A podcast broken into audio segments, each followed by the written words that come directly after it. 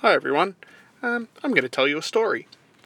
Back in May 2018, when I was driving home from a wedding, a fella named Prabhu Bhatara in um, India pulled over on the side of the road and was went to go have a wee in the bush.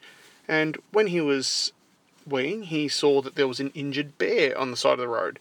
So instead of calling the authorities to help the bear, he decided he'd take a selfie with the animal. And the other passengers in the car, instead of saying, hey, maybe don't go stand next to a bear, um, they decided to get their phones out and film and take photos instead.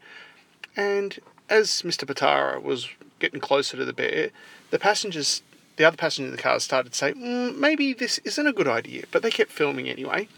And then when Mr. Patara was within reaching distance of the bear, the bear, it seemed the bear wasn't as injured as it first seemed, and it lunged forward, pinning Mr. Patara to the ground and it's got here in talking quotes, killing him instantly, according to the forest ranger.